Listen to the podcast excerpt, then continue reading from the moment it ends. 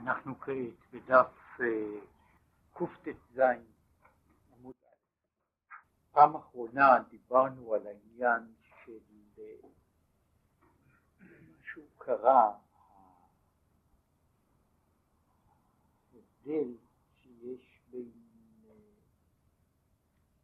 משהו קרה, משהו אומר התקפיה והתהפכה, תרומה, תרומת השם והתרומה, שהוא קרא לזה תרומת נדיב ליבו.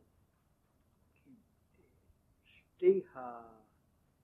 שתי התרומות הללו הן אינן דומות, משום שהתרומה הראשונה, שהוא הגדיר אותה בתור תרומת השם,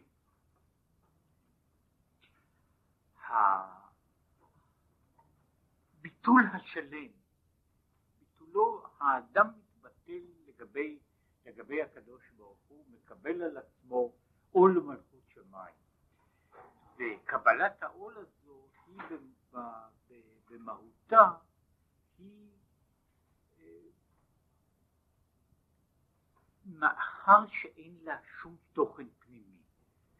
כלומר, היא איננה, אין בה ציפיות, אין בה אה, הוראה, אין בה הדגשה של משהו, אלא מוכנות, השמיעה, ההקשבה, היכולת לקבל. משום כך היא יכולה להיות כלי לכל דבר. לעומת זאת, בחינת התהפכה, הוא קרא לה שהיא התרומה של, כל, של נדיב, כל נדיב ליבו יביאיה. האדם מביא מתוך ליבו ולפי המדרגה והיכולת של ליבו שלו. כאן האדם יכול, כשאדם עושה שינוי בתוך המהות של עצמו, כאשר אדם משנה את מידותיו, הוא משנה את מה שיש לו ובאופן שיש בידו. ולכן השינוי הזה הוא שינוי שמתייחס לא, לאישיות הפרטית, והוא גם מוגדר בדברים מסוימים, שהוא קרא לו הזהב וכסף ונחושת. אומרת, יש, כל אחד יש לו את, הצד שלו, בהיפוך המידות שלו, במדרגה המיוחדת, המיוחדת לו, ומשום כך כל אחד מביא את המתנה של עצמו לפי היכולת של עצמו. זו הייתה הנקודה שהוא דיבר בה בעניין הזה של השינויים של ה... ש, שנעשים מבחינה זו שכל אחד מן האבות וכיוצא בו כל אחד מן הבנים עושה את השינוי במדרגה ובבחינה שלו. דיברנו על זה, משהו קרה, אה, הוא דיבר על זה בדרך, בדרך כלל ואחר כך אה, אה, בדרך פרט. כן, עכשיו הוא מדבר פה על ה... על העניין הזה אני רוצה לחזור פה לקטע שהוא מדבר בו, זה בעמודה הימנית. והנה,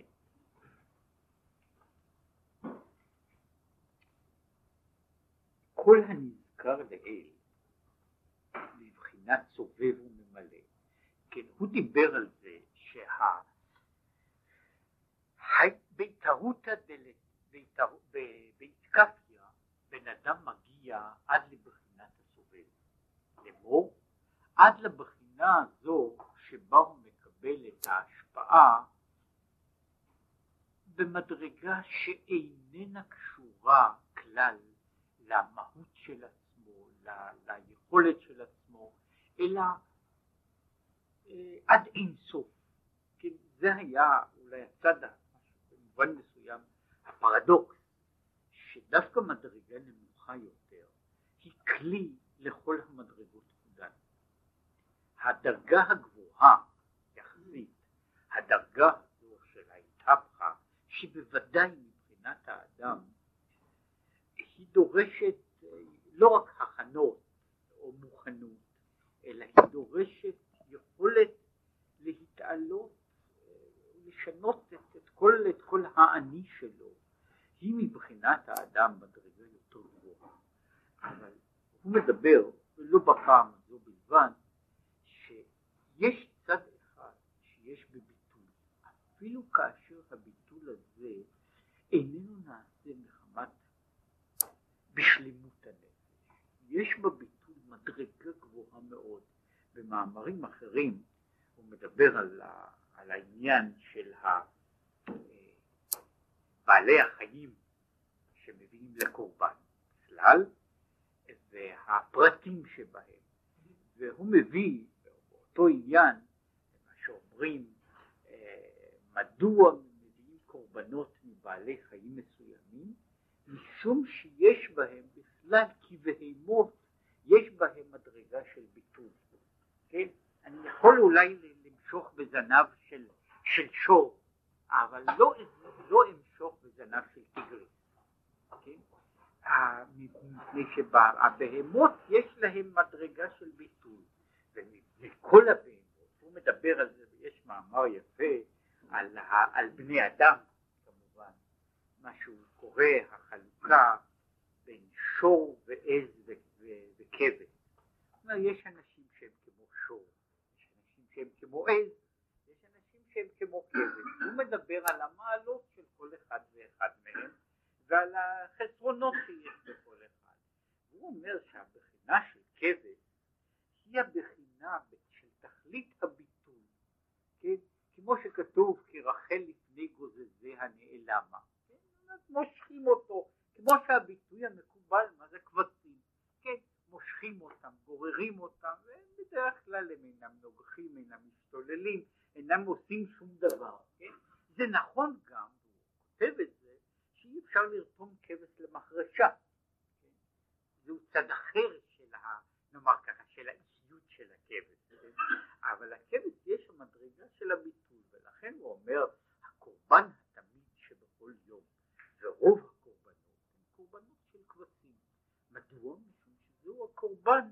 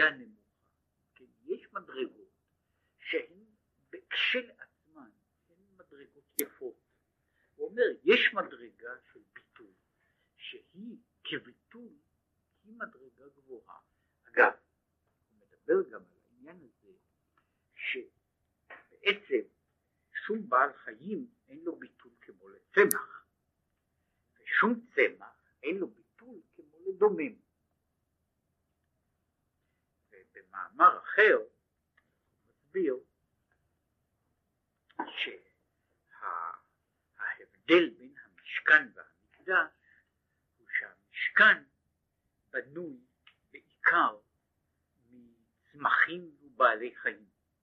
כן? בנוי מקירות של עץ ומכיסוי של בעלי חיים בעיקר. לעומת זאת בית המקדש הוא בית עולמים והנחלה הוא עשוי כולו מאבן. המדרגה של הדומם. מדוע? מפני שיש דרגה, יש צד מסוים שהאבן, הדומם, הוא אה, יותר גבוה מצד מעלת הביטוי שבו, מאשר דבר שאין בו אותה מידה, אותה תכונה של ביטוי. כן, יש צד כזה, שאני יכול לומר, יש מעלה, מעלה בביטוי, אף על פי שהיא, אה, כאמור, כל אחד יודע שהמדבר הוא למעלה מן הדומם. אף על פי כן, יש צד שהדומם, מפני שהוא כל כך פסיבי, מפני שהוא מוכן לקבל את הוא בדרגה, יש משהו עליון יותר במדרגה הזו, וזה קשור, הוא קושר את זה לכל הבעיה, לכל, ה, לכל הפרדוקס של מעלה ומטה, שככל שדבר נפל למטה יותר, הוא בשורשו גבוה יותר, ולכן אותם הדברים שהם נמוכים שבנמוכים, הם עדיין מגלים כאילו שרידים של גדולתם, כן? ולכן הדומם עדיין כולל בתוכו דבר אחד שהוא שייך בעצם לדרגות הגבוהות ביותר, שהיא עצם היכולת שלו לבטל את עצמו, להתבטל. יש, זה אגב מה שדוד המלך אומר, כן, לא שיוויתי ודוממתי, כן, שזהו חלק מהעניין הזה של, של כל, כל המזמור הקטן הזה, לא שיוויתי ודוממתי, כגמול עלי אמו, כגמול עלי נפשי. שם יש אותו, אותו תיאור של בין השאר של תינוק קטן שגם הוא יש בו מעלה גדולה. שוב מאותה בחינה באשר הוא שייך למדרגת הביטוי ולכן הוא מוכן לקבל את כל הצורות. הוא מוכן לקבל את כל הצורות וככל שהוא גדל הוא מאבד את כוח הביטוי שבו ולכן הוא קשה לו קשה לו יותר לקלוט דברים משום שהוא אה, נעשה אולי חכם מדי. מישהו עשה פעם אולי סטטיסטיקה מביישת כמה מילים לומד ילד, כמה מילים חדשות לומד ילד ובגיל מסוים וכמה מילים חדשות לומד מבוגר. מתברר שאפילו בשפות שיש מה ללמוד, כן, שאדם איננו יכול ללמוד את כל השפה כולה, מתברר שמבוגרים בממוצע לומדים, אה, לעומת נאמר ילד שלומד בערך אלף מילים לשנה, מבוגר לומד בערך עשר מילים חדשות בשנה. עכשיו בין השאר, משום שהוא לא קולט? הוא לא קולט, ומשום שאיננו קולט, הוא אה, נשאר בגדר של עצמו. זה אפשר, אפשר לעשות על הדברים האלה בדיקה, כן? כמה דברים חדשים בן אדם למד בשנה אחרי שפסק הזמן שהכריחו אותו ללמוד. מכל מקום, זוהי, זוהי המדרגה של תקפיה הוא דיבר שבמדרגת תקפיה אדם מגיע עד לבחינה של אה, סובב כל הזמן. הוא דיבר על היחס היינו דרך, בדרך כלל, ידוע שבחינת המקיפים נקרא סובב, ובחינת אור פנימי נקרא ממלא. עכשיו בכל, בכל מדרגה אנחנו יכולים לומר, אף על פי שיש בכללו של דבר סובב כל עלמין, שזו המהות האלוקית שהיא המהות שמעבר למציאות העולם, וממלא כל עלמין שהיא המהות האלוקית שמחיה את העולם מתוכו. עם זאת ההבדל בין הסובב והממלא הוא בדרגות אחרות אפשר להגדיר אותו בתור דרגה, בתור יחס. כלומר, אותו דבר שאני יכול במדרגה מסוימת להשיג אותו, הוא בשבילי ממלא. כלומר, דבר שאני יכול להפנים אותו. מה שנמצא מעבר לתחום ההשגה שלי, אבל עדיין איכשהו פועל הוא הסובב. כן, יש בעניין הזה החלוקה הזו של סובב וממלא, היא לפיכך חלוקה שהולכת, היא נעשית, היא הרבה יותר רחבה מאשר החלוקה בין סובב הגדול, מה שקורא לזה המקיף הגדול וה, וה, והאור הפנימי והיא בכלל ההיקף בין המקיף, היחס בין האור המקיף, כלומר ההשפעה, ההשפעה שמבחוץ, שאין, אין, שאיננה יכולה להגיע לידי הפנמה, וההשפעה הפנימית שהיא החלק של הוויית הנפש. אם כן, במדרגה הזו יש בחינת אור מקיף ואור פנימי בכל עולם ועולם. בראשית ההשתלשלות עד סופה, כידוע, כן, בכל עולם ועולם יש מקיף ופנימי, בכל מדרגה, גם באדם, האדם עובר ממדרגה של אורות מקיפים למדרגה של אורות פנימיים, אה, אם הוא מתפתח. אפשר לראות את זה, יש אנשים שיש להם עדיין פה ושם זיכרונות ילדות, נמצא ילד בין מבוגרים ואנשים מדברים סביבו והוא הוא מבין ואינו מבין, הוא איננו מבין מצד אחד שום דבר, אבל מן הצד השני אי אפשר להגיד שהדברים הללו אינם פועלים, ופעמים שפעולתם בין במודע בין שלא במודע היא הרבה יותר חזקה, האווירה שהייתה מסביב כאשר הילד לכאורה איננו מסוגל בכלל להפנים את הדברים?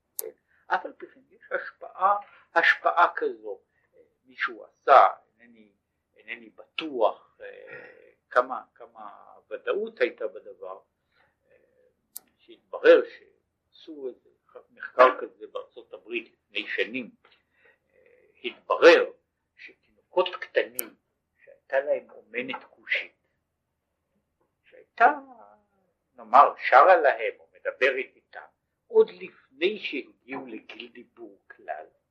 אותם הילדים היו הרבה יותר מהירים ללמוד את האגה הכושי מאשר ילדים אחרים. זאת אומרת מצד אחד הוא לא, הוא לא הבין שום דבר, הוא היה עדיין לפני כושר הדיבור ואף על פי כן היה משהו כזה באוויר.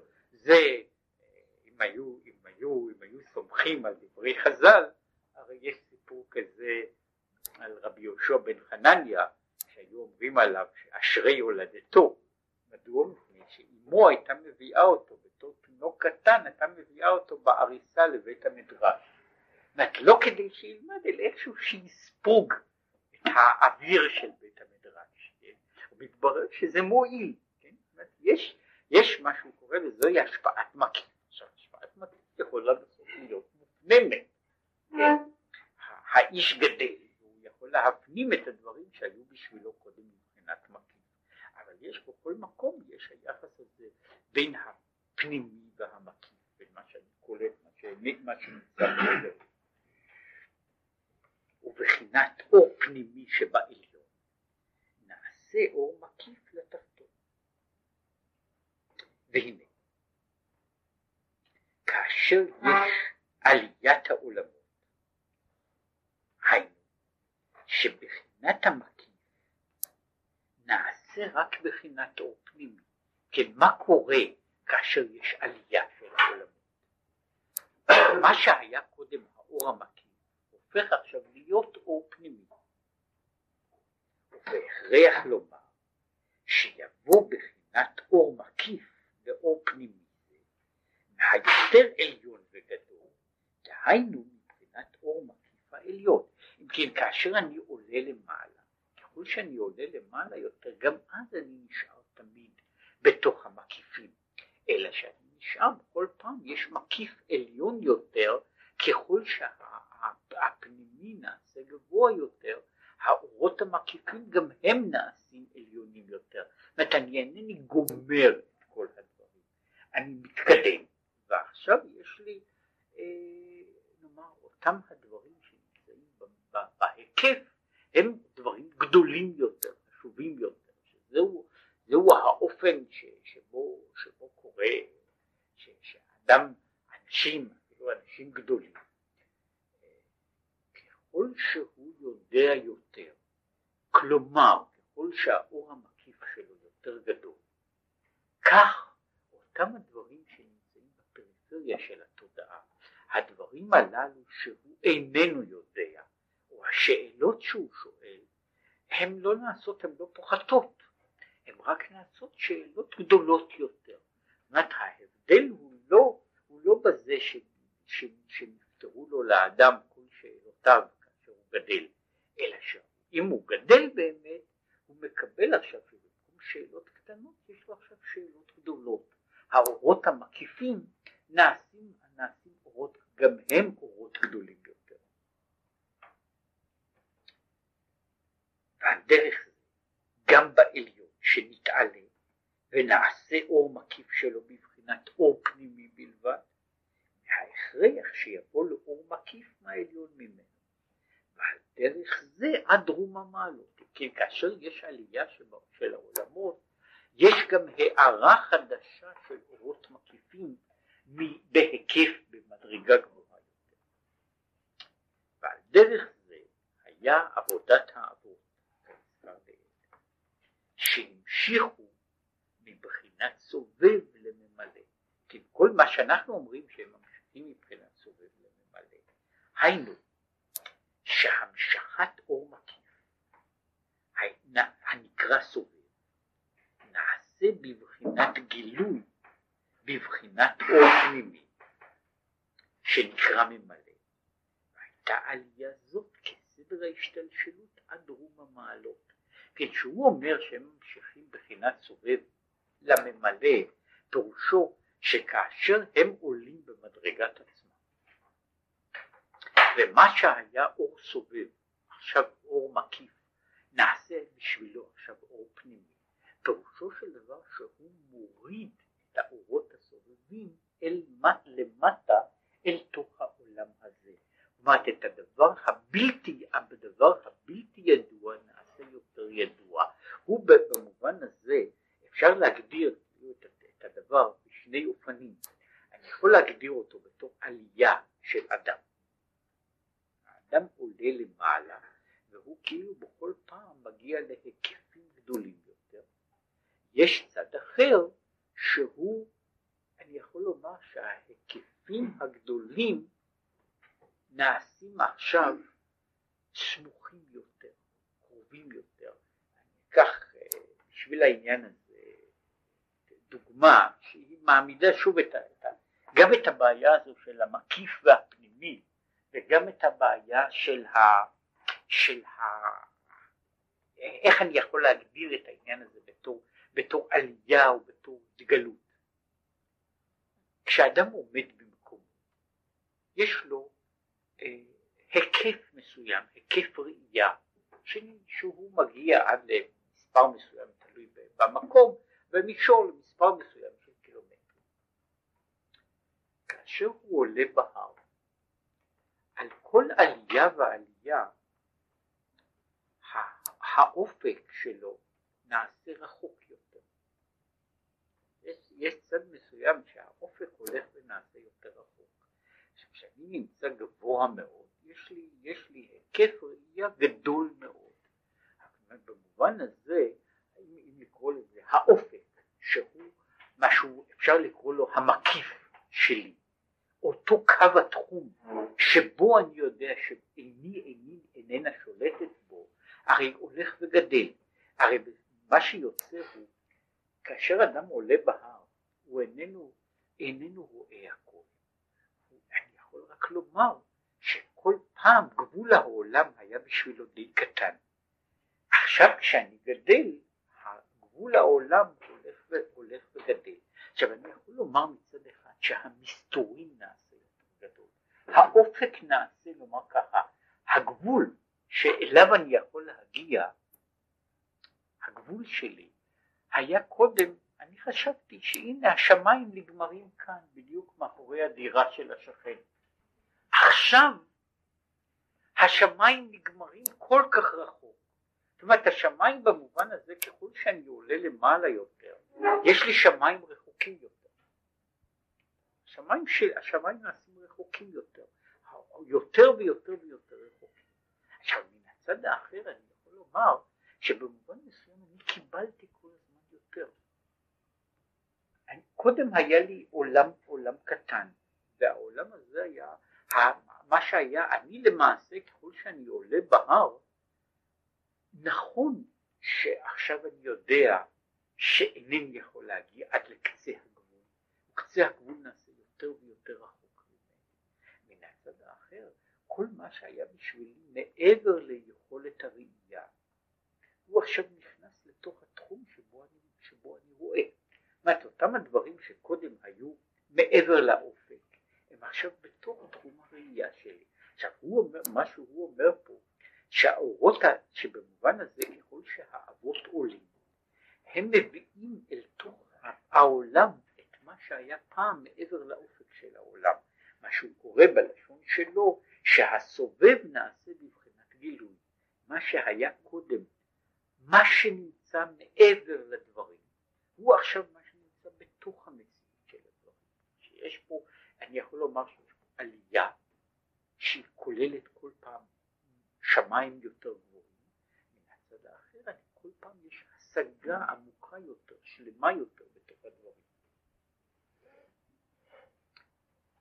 והיינו, גם עניין תרומת הוויה השנייה, שהיא בחינת הערת סובב להיות בחינת ממלא. יש בזה גם כן פרטים הרבה בכל עולם, עד דרום המעלות. דהיינו, שבחינת אור מקיף נעשה בחינת אור פנימי עד דרום המעלות להם. כי מה שיוצא פה הוא מה שאומר על ידי זה שאני יוצר שינוי בתוך ההוויה של עצמי,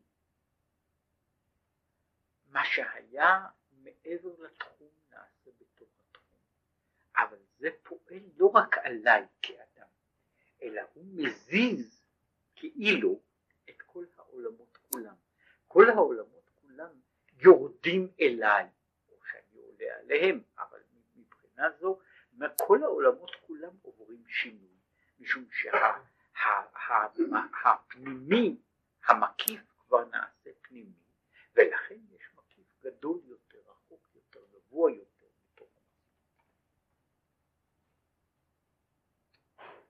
ומעתה עדיין יש להבין מה שאמר, וזה היה, עכשיו זה גם נעשה מובן, כל נדיב ליבו יביאיה את תרומת השם.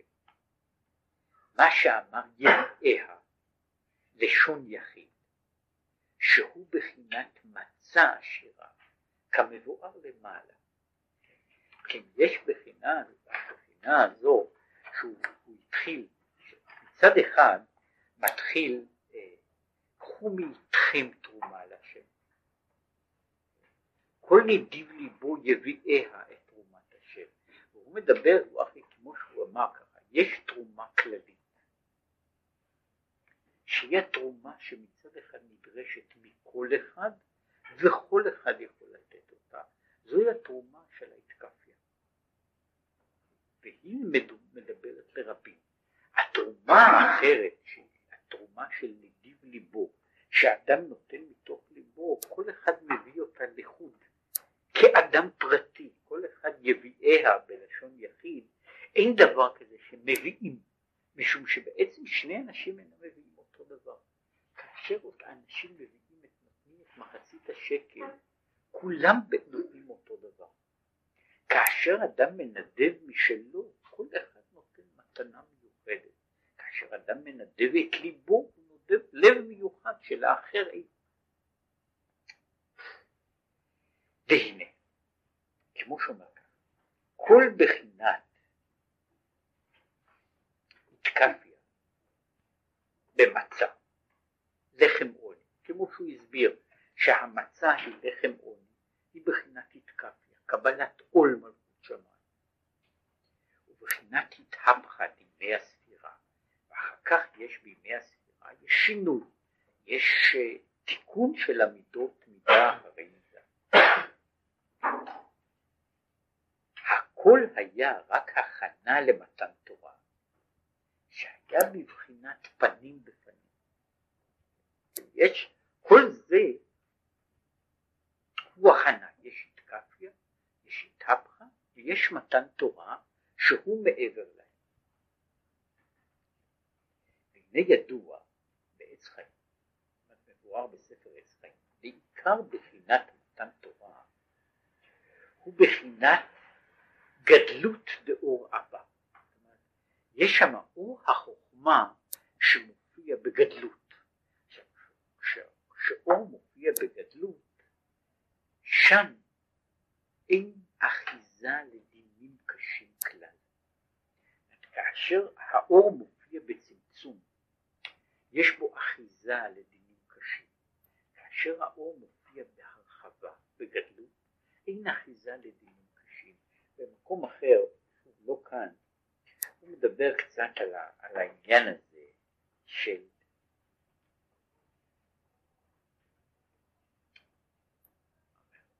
ככל שאדם, ככל שחוכמתו של אדם מרובה יותר, יש פחות דינים קשים. ככל שאדם מצומצם יותר, יש לו יותר דינים קשים. הוא מביא דוגמה, הוא אומר ילדים קטנים, הם תמיד כועסים. כן? עכשיו, יש אנשים שאינם גדלים וממשיכים להיות באותה מדרגה, כן? מפני שמדרגת החוכמה היא בצמצום. וככל שלאדם היקף החוכמה בהיקף יותר גדול, ההיקף הגדול הזה יכול להכיל דברים שונים, דברים, דברים נבדלים, ויש בזה עניין, ודיברו על זה, שזהו חלק מההבדלים שיש, כמו שאומרים, בין המוח והלב. הלב בעצם יכול להכיל, קל לו להכיל רגש אחד. המוח יכול להכיל מחשבות שונות, שונות במובן הזה משום שהוא איננו דורש, דורש אחידות של, של, של הדברים, או כמו שמישהו אמר את זה, אחד ההבדלים בין תפילין של ראש ותפילין של יד.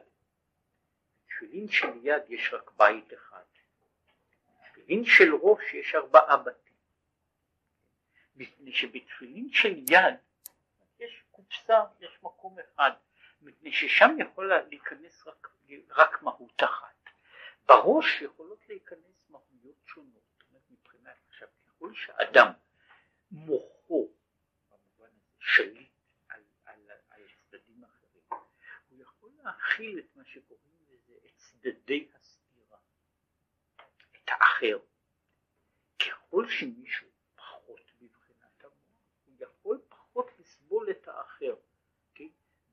וזה ככל שהוא יותר מצומצם, היכולת שלו לשאת מהות אחרת היא קטנה יותר, וזה קשור בכל העניין הזה של דינים קשים, שדינים קשים הם לא רק עניין של אחר כך שהם גורמים לכוח של, לכוחות של הרע לצאת, אלא דינים קשים גם כאשר הם באמת באים בגדר הזה של גזירות, של, של, של, של יצירת חתכים, באים מחוסר, בחוסר יכולת לשאת דברים אחרים.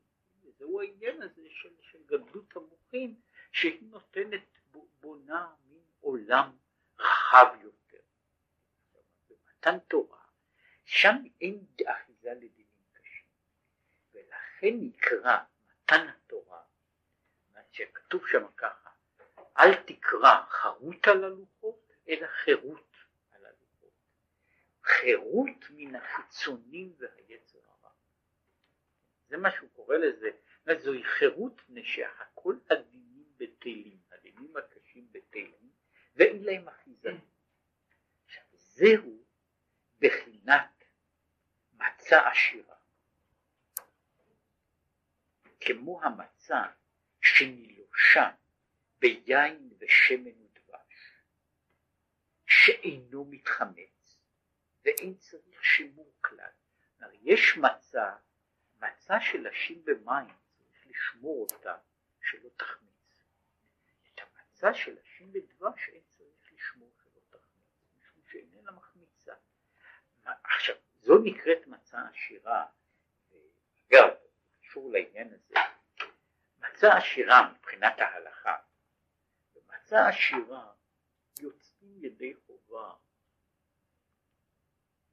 בתור דבר שאיננו חמץ, אבל אי אפשר לצאת ידי חובה במצע עשירה, במצת מצווה. מצת מצווה צריכה להיות דווקא לחם. כמו שהוא הסביר, הנקודה הראשונה היא קבלת עול, תקפיה. ואי אפשר להתחיל את הנקודה הראשונה ממצע עשירה. אחרי שגמר, שהגעתי לנקודה הזו, שהיא לחם אז אדם יכול לאכול מצה עשירה. במצה העשירה לא יהיה חימוץ. כמו שהוא הולך הלאה, הוא פה לא מדבר על העניין הזה, אבל זה, זה מיד מגיע לעניין, שיש דרגה של חירות שבה אינני כאילו אינני מפחד יותר מן החמץ. יש מדרגה שאני צריך להיזהר ולהישמר מן החמץ. יש מדרגה אחרת של מצה עשירה שבה החמץ לא נוגע, ויש דרגה למעלה מזו שאפילו כשיש חמץ הוא לא מפריע לי. בבחינה הזאת זה במדרגת התקפיה שהאדם רק כופה את עצמו. הזהירות הגדולה היא שלא יגיע איזשהו דבר של חימוץ של כשאדם מגיע למדרגת התהפכה, שם החמץ איננו בא משום שהדברים נובעים מתוך הכרתו הפנימית. אבל יש מדרגה ששם כל מיני דברים יכולים להיכנס. מה שהוא אומר פה בעניין הזה. כך, בחינת פנימיות התורה וסודותיה, שנקראת יין ושמן ודבש, אין מסתעף מזה יניקה לדינים קשים כלל, ואין צריך שימור מן החיצונים. כמו, מהו השימור? כמו עניין יין המשומר ממגע נוכרי, כידוע. זאת אני שומר שלא יקלקלו אותו. ואני שומר אותו, ייגעו בו, יטמעו אותו, יקלקלו אותו. אבל יש מצה עשירה, שהוא אומר, אבל מצה עשירה, היא מצה שהיא לא יכולה לקבל קלקול. כי שם בחינת, בחינה, מצה עשירה, שם בחינת העשירות. להיות כשורש העוני נמצא מן הדינים קשים. בעצם עניות היא בעצמה סוג של דינים קשים. זאת כל העניין הזה של עני ועניות היא כל כולה דינים קשים. והעניין של העושר הוא במהותו היציאה מן הדינים הקשים. היציאה מן הדינים הקשים אל עבר מדרגה שבה אין דינים. כן? וכנודע, כמו שכתוב בזוהר, על פסוק אשרי משכיל אל דל. זאת אומרת שהוא אומר את זה שמשכיל אל דל, פה יוצא שהדל מסכן, הוא לא רק מסכן, הוא גם, הוא גם חסר מה שאומר שאין אני אלא בדעת, משום שמפני שהוא מצומצם לכן הוא דל, וכאשר אני נותן לו, אני משכיל אל דל, הוא מפסיק אז להיות דל. אומרת, הדל מפסיק להיות, הדלות קשורה בעניין הזה של אין אני אלא בדעת, שכל העניין הזה של, של עוני הוא קשור, ב, הוא קשור בעניות הדעת. ופעם אמרתי, אף על פי שאני לא בטוח אם יסכימו איתי כל בעלי, אה, כל בעלי האסתטיקה, אה, יש, יש מאמר בחז"ל ש, שבנות ישראל נאות הן, אלא שהעניות מנבלתן. כן? ושם באמת מדובר על העניין הזה, על עניות, ממש עניות. כן? ואני אומר שמפעם לפעם שרואים את הדברים הללו, אז אפשר להגיד שאין עני אלא בדעת. ועוני הדעת באמת מנבל אנשים? מנבל אותם גם באופן אסתטי, אני עכשיו לא מדבר על הצד המוסרי, אלא מדבר על הצד האסתטי. איך נראה, איך נראה מישהו שהוא עני בדעת? זה, עושה ש, ש, שמה שיש בתוכו יופי, הוא לא יכול להיראות בגלל עניות הדעת. אבל בבחינת מוחין דאבא, בבחינת הגדלות, אין שם מקום לדינים כלל שיצטרכו למיתוק, שם אין צורך להמתיק את הדינים, משום שאין דינים בכלל. על כן, אין צריך שימור מן החיצונים. כנזכר ולכן נקרא מצה עשירה דווקא. זאת אומרת, לכן קוראים למדרגה הזו, זוהי מצה עשירה, שהיא לא צריכה שישמרו אותה, משום שהיא נמצאת, היא נמצאת, יש, יש לה, היא איננה זקוקה ל, ל, לשמירה שמא תחמיץ, שמא תתקלקל. מה שאין כן, מצה שנלושה במים, שנקראת לחם עוני, שם יש מקום ליניקת החיצונים. במצה שנלושה במים, שם החיצונים יכולים לינוק ולקבל. הוא מאיר קצת בעניין הזה. מדוע? כי הנה, טבע המים שיורד מגבוה לנמוך, כידוע, ולמעלה היינו בחינת מותר החסדים. עכשיו, מכיוון שהמים, שהם בבחינת חסד, הם יורדים מגבוה לנמוך, הטבע של המים הוא תמיד לרדת למשהו יותר נמוך, ולכן הנמיכות איננה מהווה מכשול מבחינה של המים.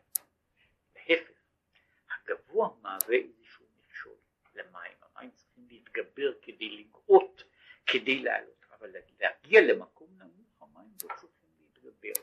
עכשיו הוא אומר, בבחינה זו, זה נקרא מותר החסדים. לחסדים יש כאילו נטייה לרדת עוד יותר ועוד יותר ועוד יותר. כמו שאמר אברהם, לו ישמעאל יחיה לפניך.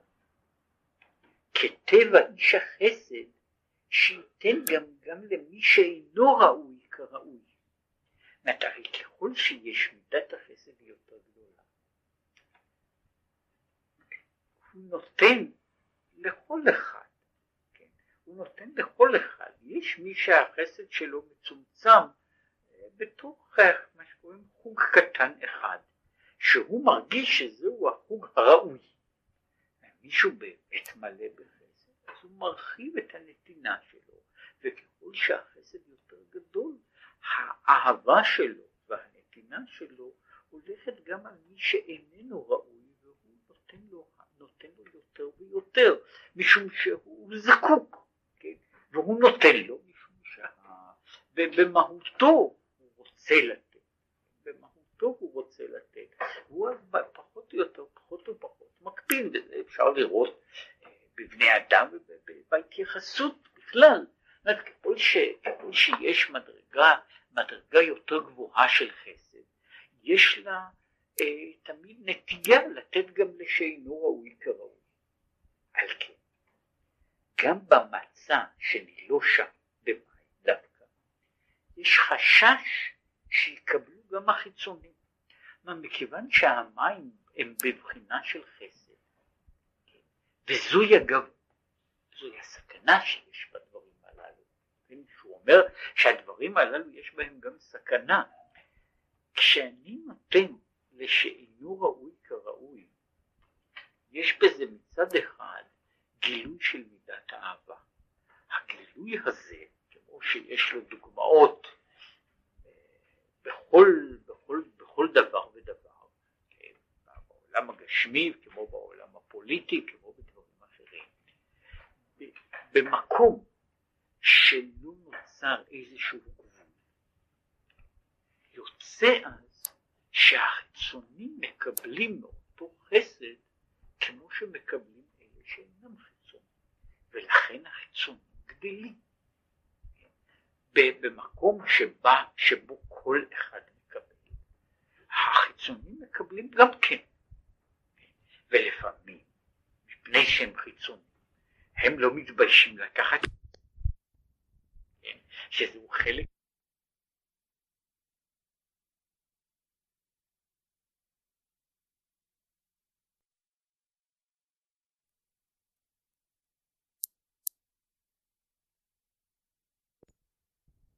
לעבור, לעבור, לעבור ברחוב ולפזר כספים ברחוב. מה יקרה? הוא מחליט, הוא נותן לכל. הסיכוי הוא כן, שמהמקבלים לא יהיו דווקא אלה שראויים לקבל. לא רק שיקבלו אלה שאינם ראויים, ושהם יעשו בזה שימוש לרעה, אלא שהמקבלים הללו שאינם ראויים, המקבלים הללו שאינם הם אולי ייקחו יותר מכדי חלקם המגיע להם, שוב משום שהם חיצוניים.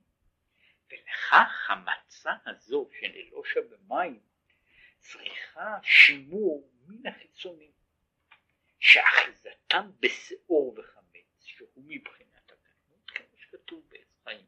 ולכן הוא אומר את המצה הזו צריכים לשמור. המצה העשירה לא צריך לשמור, משום שהמצה העשירה אין לה, היא לא כל כך מנדבת את עצמה. כן? היא, היא מוגדרת, במובן הזה, היא מוגדרת בנתינה שלה שהחיצונים אינם יכולים לקבל. יש שתי הגדרות שאפשר לבנות גבולות לדברים. יש גבול אחד שאני בונה ידי יצירת גדרים. אני רוצה להיזהר, אני יוצר חוקים, אני יוצר, אני יוצר הגדרות שזה וזה אינני עושה, זה וזה אינני רוצה לעשות. כל אלה הם בחינה של, בחינה של גבולות. בחינה של גבולות. עכשיו הגבולות האלה על מה, על מה הם עומדים? הם עומדים על זה שהנתינה שלי היא בעצם גם כן דבר שכל אחד יכול ליהנות ממנו. ומשום כך אני צריך לשמור מן החיצונים. אבל מה יקרה אם אני בא ונותן נתינה שלא כל אחד יכול ליהנות ממנה, שהיא מגבילה את החיצונים לא מפני שהיא אומרת להם אסור לכם להיכנס, אלא גם אם תיכנסו לא תקבלו שום דבר. צריך מאוד להישמר מן החיצונים, משום שכל אחד יכול להבין, כל אחד יכול להבין, כל אחד יכול לקלקל. עכשיו כשאני אומר דברים, נאמר בדרגה גבוהה יותר, השמירה מן החיצונים איננה נחוצה, שהחיצונים בין כה וכה אינם מבינים, כן? ולכן הם אינם, הם אינם זקוקים הם אינם זקוקים ל, ל, לשמירה. יש מקומות, נתאר לעצמנו, שמישהו יפתח מסעדה ויאמר שכל אדם מותר לו וראוי לו לבוא למסעדה הזו ולאכול בה. ואז יש לשער שבאמת יבואו כולם. יש מקום לשער שבין הבאים האלה יהיו גם רבים שהם חיצונים, כן? יהיו אנשים שלא מגיע להם, צריכים שיזללו את מנתם ואת מנת חבריהם. עכשיו נניח שבמקום זה פותחים את בית המדרש לרווחה ואומרים שכל מי שרוצה יבוא וילמד. כן? אני לא צריך תמיד לתלות שם שלט שמי שאיננו מעוניין אסור לו להיכנס. הוא בין כה וכה לא יבוא, ואם הוא יבוא לא, לא יקרה שום דבר. כן, יש צד כזה שאומר ככה, שהנתינה היא נתינה, נתינה נמוכה יותר. יש כל אחד יכול לגשת, ומשום כך היא צריכה שמירה. לשמור מי ראוי להיכנס ומי איננו ראוי להיכנס.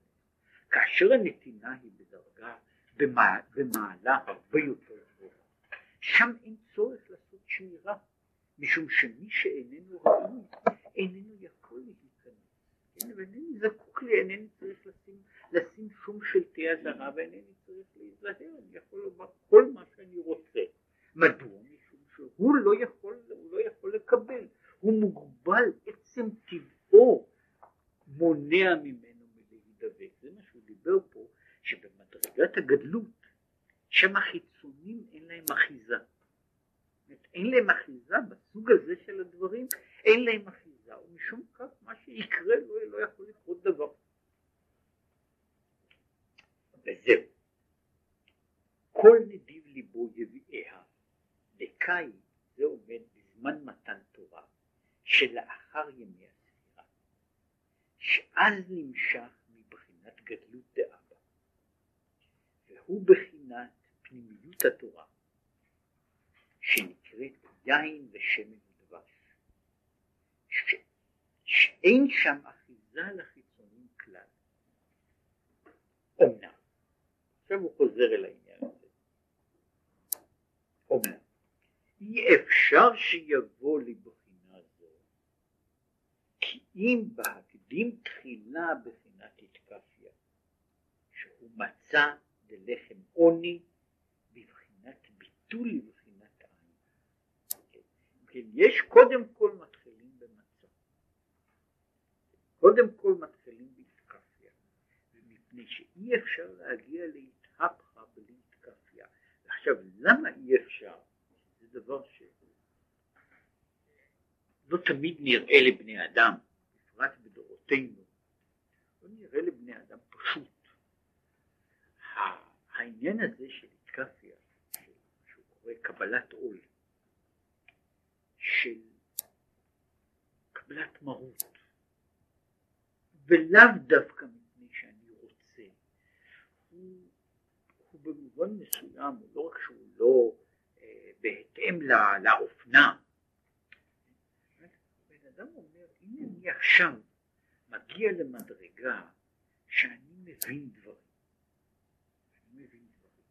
מדוע אני צריך לעבור את הסטדיה של, של קטנות? מדוע אני צריך להתחיל בלחם עוני? כאשר אני יכול להתחיל באושר. יש פה, יש פה בעיה שהיא, זאת אומרת, לכאורה לא, היה, לא, היה, לא הייתה צריכה להיות מניעה. מה שמעכב כנראה שכאשר יש,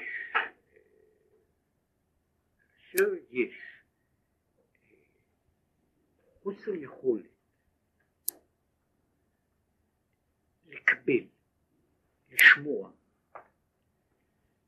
יש לחשוש, זהו חשש מעבר לנקודה חשש שהוא מגיע כמעט בכל מקרה עד לנקודה כמעט של ודאות, שמה שאדם עושה לא יין ולא שמן ולא דבש, כל היותר סחרים.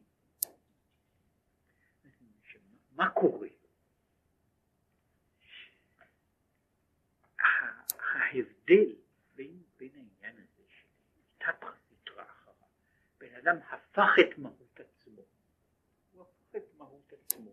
האיש הזה שהיה, שהיה בטבע בן אדם אלים, הופך עכשיו להיות לאדם ירא שמיים, שזהו, שזהו מה שקוראים לזה ההיפוך של המידה. האיש הזה שהוא, שזה במובן מסוים, התפיסה היא שה, שהתיקון של האיש הזה, שהוא דווקא האיש אגרסיבי, הוא בן אדם שיש בו המידה הזו של גבורה ויראה, ואין, ותיקונה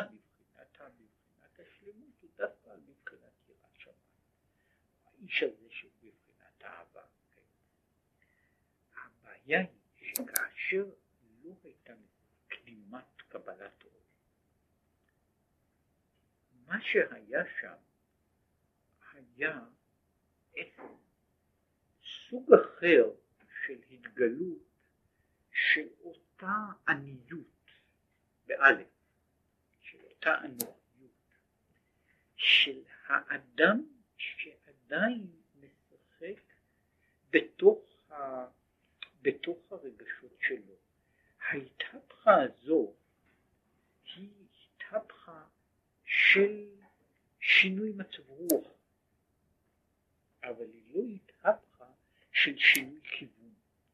היא התהפכה שהיא, שמבחינתה, מבחינת מהותה, היא אותו מעבר שיכול להיות כאשר פלוני אה, עכשיו אה, נאמר עד עכשיו אה, עד עכשיו עסקתי נאמר עד עכשיו אספתי פרפרים ומעכשיו אני מתחיל לאסוף חגבים.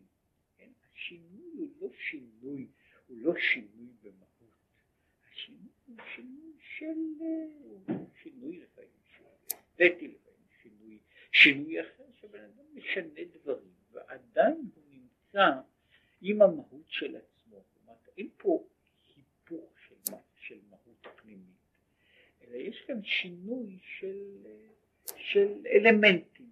זאת אומרת, מישהו יכול ואפשר לעשות את הדבר הזה בקלות, בגיל מסוים, או בזמן מסוים, או במצב רוח מסוים, אני משחק בתחום אחד. אחרי שנה נמאס לי. עכשיו נמאס לי ואני עכשיו מתעסק בתחום אחר, אבל אותה אישיות ואותה מהות נשארו בדיוק אותו דבר, ומשום כך הם לא עברו, מה שהיה נראה לי כשינוי, הוא בעצם לא, לא היה שינוי, לא היה שם שום שינוי פנימי. זאת אומרת, אותו אדם, אם להעמיד את זה כך, כשאדם בנוי בסך הכל שהוא הולך אחרי תאוות ליבו, שהוא יכול לשנות את תאוות ליבו מפעם יכול לשנות, והוא יכול אפילו להחליף בגדים ולבושים בהתאם למושא החדש האובייקט החדש של הרציפות שלו. אבל השינוי הזה הוא לא שינוי, הוא לא שינוי במהות. האיש לא השתנה, הוא רק uh, קיבל, uh, נאמר ככה, מין uh, מעטה, מעטה חדש. והמעטה החדש הזה אומר, איננו אומר שום דבר. כן, אם אני צריך לחזר אחרי גברת פלונית ולדבר בצרפתית ולחזר אחרי גברת אחרת ולדבר בלשון הקודש, לא נעשה שינוי מהותי. השינוי היה שינוי, ש, שינוי של שפה, אבל לא שינוי מהותי. ככה בן אדם, אם עכשיו מישהו במקום לחזר אחרי גברת פלונית, עכשיו נדמה לו שהוא מתפלל באהבת השם, בהחלט ייתכן שלא קרה שם אלא מין דבר כזה, שינוי שהוא לא שינוי שינוי של, של עצם, לא שינוי של אישיות, אלא שינוי של אה, משחקים. כן, עכשיו, מדוע הנקודה הזו של קבל, מה שהוא קרא לזה, של קפיה, של לחם עוני חשובה, משום שהיא היא צריכה להביא את האדם לנקודה של איפוס, ששם אפשר להתחיל בעצם דבר מחדש, ששם אני מתחיל דבר מחדש.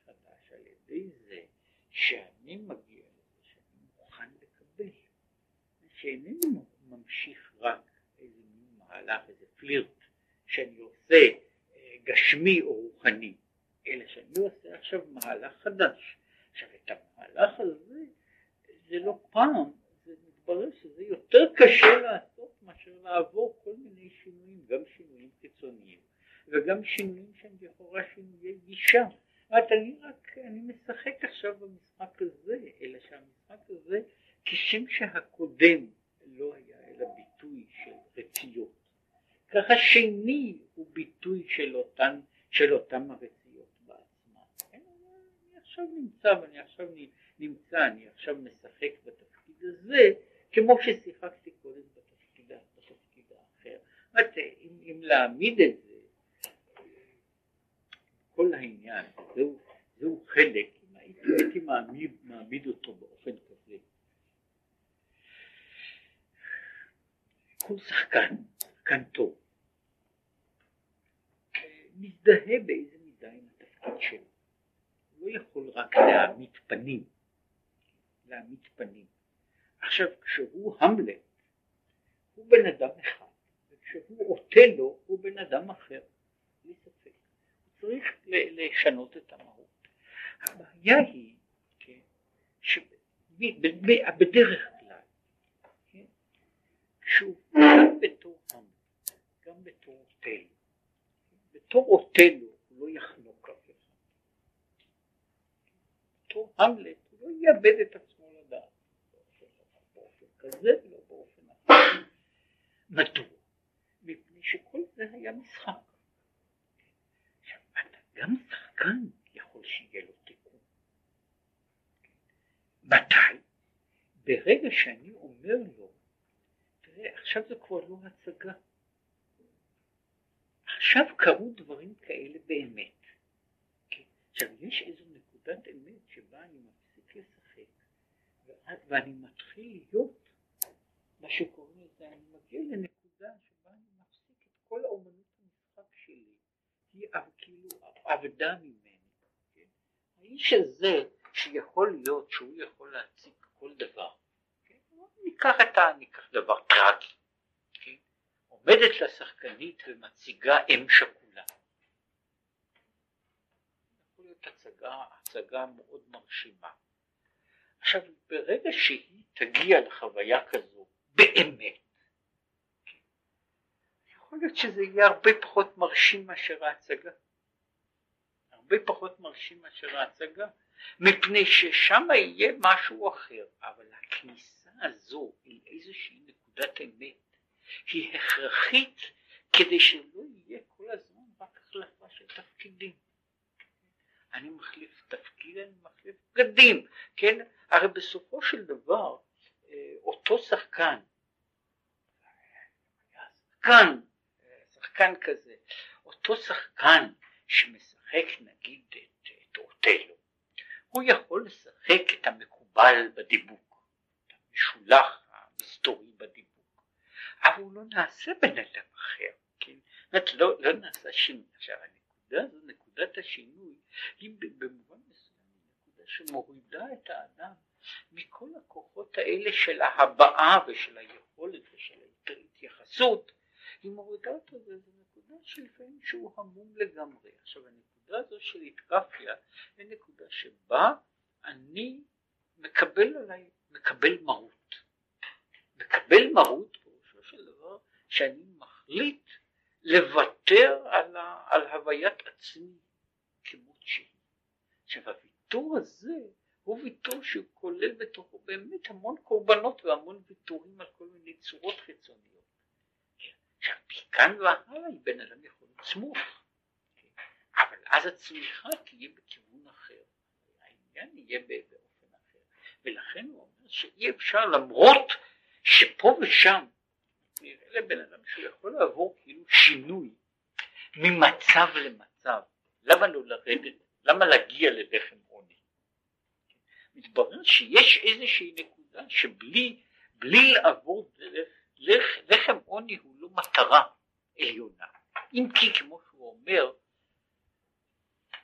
כשמגיעים לנקודה כזו בן אדם הוא חשוף אז לדברים הכי גבוהים.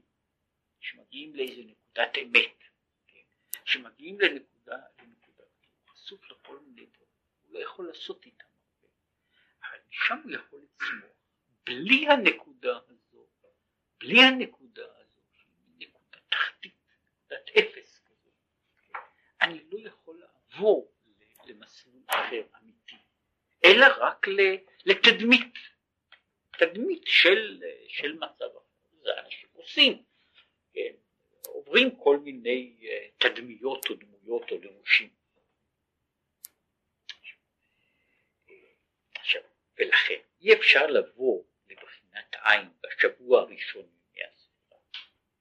אחר כך, בחינת התהפכה מימי הספירה, להמשיך בחינת סובב בממלא, אורות בכלים. אזי ממילא ישרה בחינת אור הכתר בשבועות, כמו שכתוב בפרי חיים. דהיינו בחינת פנימיות טעמי התורה שנמשל ליין בשמן ודבש, הנקרא מצה עשירה. עכשיו הוא ממשיך, הוא מגיע לנקודה האחרונה.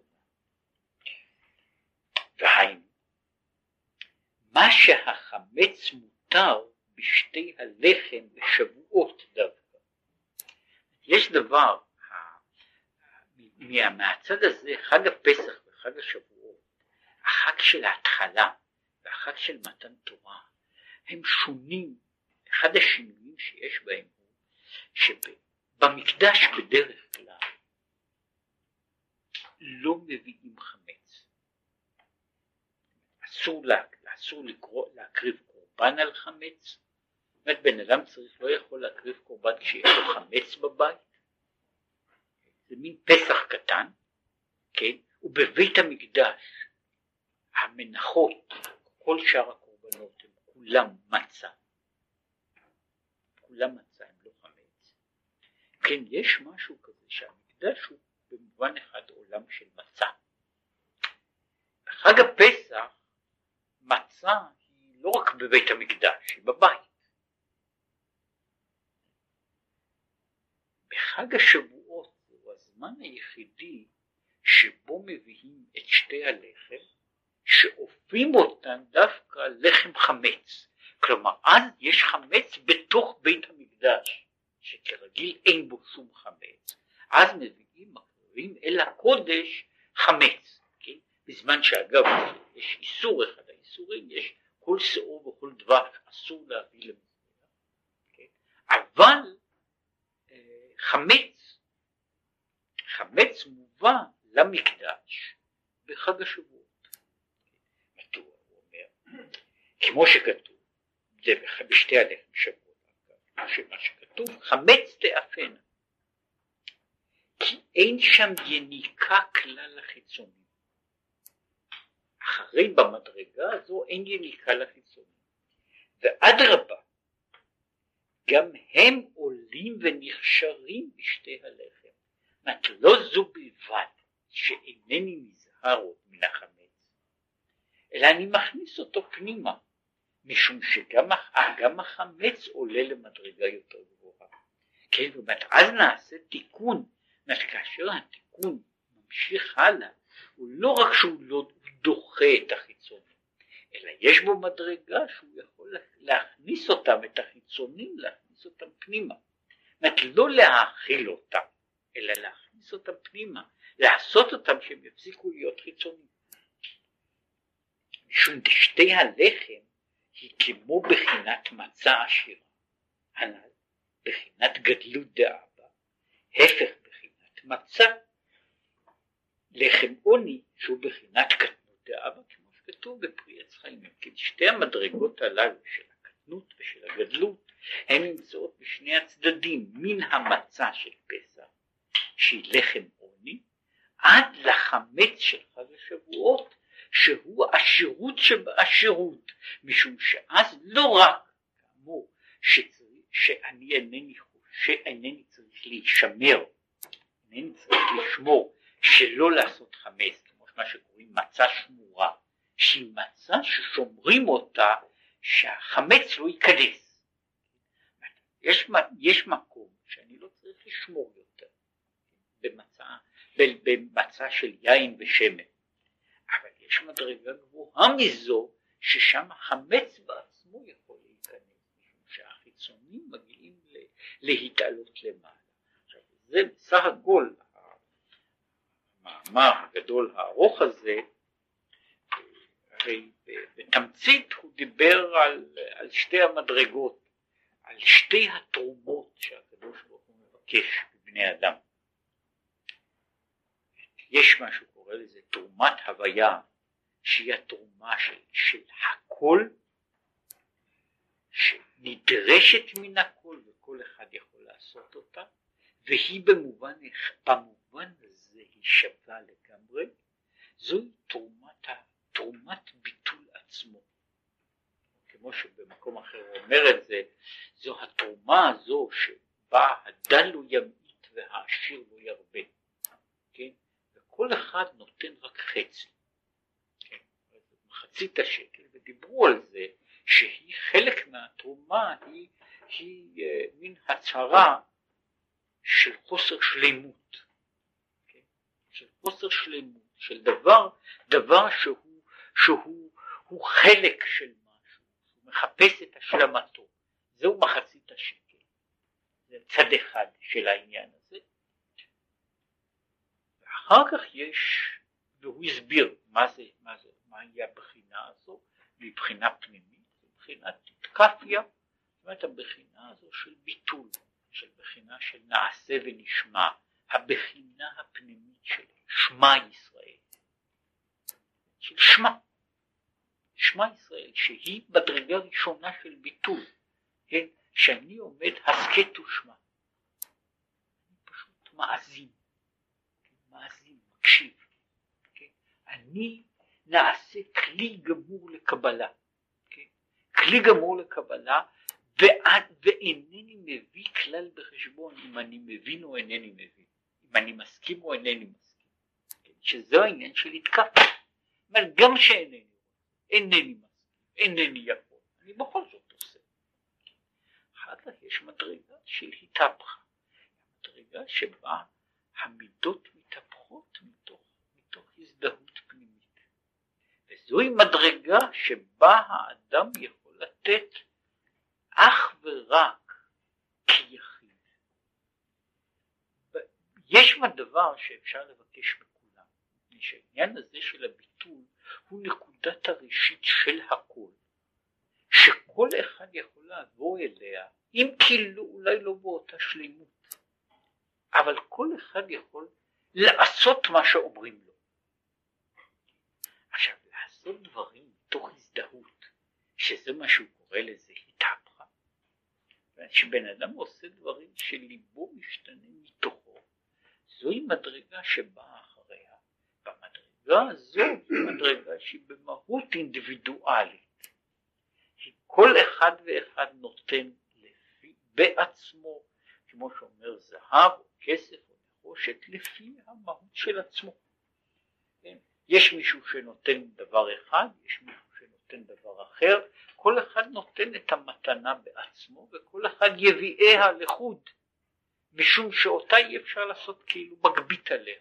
זוהי המתנה שאדם נותן בעצמו, עד שמגיעים למדרגה שהיא מדרגה שמעל להם, כאשר יש הערה של, של אור שיכול אז, יכול אז לעשות שלא רק שהאדם לא יחשוש יותר מהדבר המטמא והמקלקל, אלא שהוא יכול אז בתוך האור הזה הוא יכול להכניס גם את הדברים האחרים, הוא יכול להכניס את הדברים האחרים לעניין אחר. יש בסיפור על מתן תורה אה, כתוב, כן, שמשה רבינו אחרי שקיבל או בתוך שקיבל את התורה התיידד עם כל המלאכים ובכללם מלאך המוות.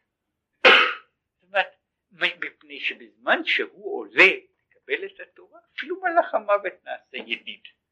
כן? זאת אומרת יש מדרגה כזו, שהוא אגב קורא לזה, שהעניין הזה חרות על הלוחות, חירות מיצר הרע, חירות ממלאך המוות. כן? זאת אומרת יש, יש סוג כזה של חירות שבה לא שאני לא חושש יותר מכל אלה, אלא אני יכול להכניס אותם, כמו שאומר, אני מכניס אותם אל המקדש פנימה, מפני שהם עוברים אז שינוי והם נעשים למהות אחרת. זה מה שהוא קרא לזה, זוהי התרומה, זוהי תרומה אחת, שאחריה באה תרומה אחרת. יש תרומה ראשונה שאדם תורם את ציותו, את, את קבלת העול שלו. יש תרומה אחרת שבה הוא תורם את מה שיש בתוכו באופן אישי, את השינוי האישי של עצמו. אחר כך יכולה לבוא המתנה הגדולה שאדם לא רק שאיננו צריך להיזהר יותר ממה שקורה מהרע, אלא הוא יכול אז, לעסוק בכל דבר, משכל הדברים כולם משנים, משנים את צורתם, משנים את מהותם כשהם באים איתו. טוב, הייתי רק רוצה לבקש, אם אפשר, הייתי רוצה לעבור לספר שהוא ההמשך של הספר הזה, אה, שנקרא לקוטי תורה. אה, יש, אה, יש לספר ההוא חיסרון שהוא הרבה יותר עבה. הוא יותר עבה, פשוט יותר קשה לסחוב אותו, אבל הוא, הוא מבחינה זו הוא הרבה יותר בהיר. הוא ספר, הוא ספר יותר בהיר מפני ש... רק כדי להסביר, כדי לחסוך לעצמי בפעם הבאה את, ה, את ההסבר, יש פה, בסוף הספר הזה אני חושב יש פה איזה הסבר על העניין הזה, על הצד ההיסטורי, איך קרו הדברים. למעשה זה היה ספר אחד, זה היה ספר אחד, ומה שקרה בספר היה תאונה שהייתה תלויה בצנזורה הרוסית. החלק הראשון של הספר היה בערך המאמרים של, של, של בעל התניא, פחות או יותר כמו שנרשמו. נטו. אה, עם איזושהי הגהה שעשו, עשו, אולי חלק הוא עשה בעצמו ועשו חלק תלמידיו, עשו תלמידיו ובנו, עשו איזושהי הגהה, וזהו הספר שיצא. והוא היה על כל חמישה חומשי תורה. מה שקרה היה שאז הצנזורה התערבה ואסרה להדפיס ספרים, ספרים במשך שנים. בינתיים אחרי שהדבר הזה עבר, החליטו להדפיס את החלק השני של הספר, שהוא מסוף סוף ספר שמות עד, אה, עד, סוף, עד, עד, אה, עד סוף ספר דברים, ובכלל זה גם אה, מגילת שיר השירים, שהיא מאוד מאוד יפה שמה, כן, בעצמה דבר, עניין שלם לעצמו. רק כשהוא רצה, רצו לעשות את זה, נודע שהנכד שאז היה ממלא מקומו, הוסיף הערות והשלמות לספר. ביקשו ממנו שידפיסו את הספר בשלמות גם עם ההערות שלו, כך שבמובן הזה הספר עבר איזושהי השלמה ועיגול, כן? ולכן מצד אחד הוא, הוא פחות, אה, אה, יש שם אה, הרבה יותר הרחבה, הרבה יותר הרחבה, משום שהנכד בכלל היה בן אדם ש, שבנה דברים באופן כזה. כן? יותר על כן, המאמרים הללו ביסודם היו מאמרים שנאמרו בעל פה, והם סובלים ממה ש... מה... מהבעייתיות של דברים שבעל פה, שנרשמו, נאמר, כמה שאפשר באופן מדויק, אבל לעולם לא לא יכולים להכיל את, ה, את השלימות של דבר שמישהו ישב וחשב עליו והוסיף ממראה מקומות עד להסבר קטן בתוך הדברים. שיצא שהספר ההוא הוא גדול, אה, חושב, בנפח הוא גדול פי שלוש, כן? הוא גם כולל הרבה יותר מאמרים, פשוט הייתי רוצה אה, להמשיך, כדי לא לחזור על אותם המאמרים, להמשיך שם, שם זה ספר גדול שאפשר אפשר לשבת עליו עוד איזה כעשר שנים ככה מעלה מטה.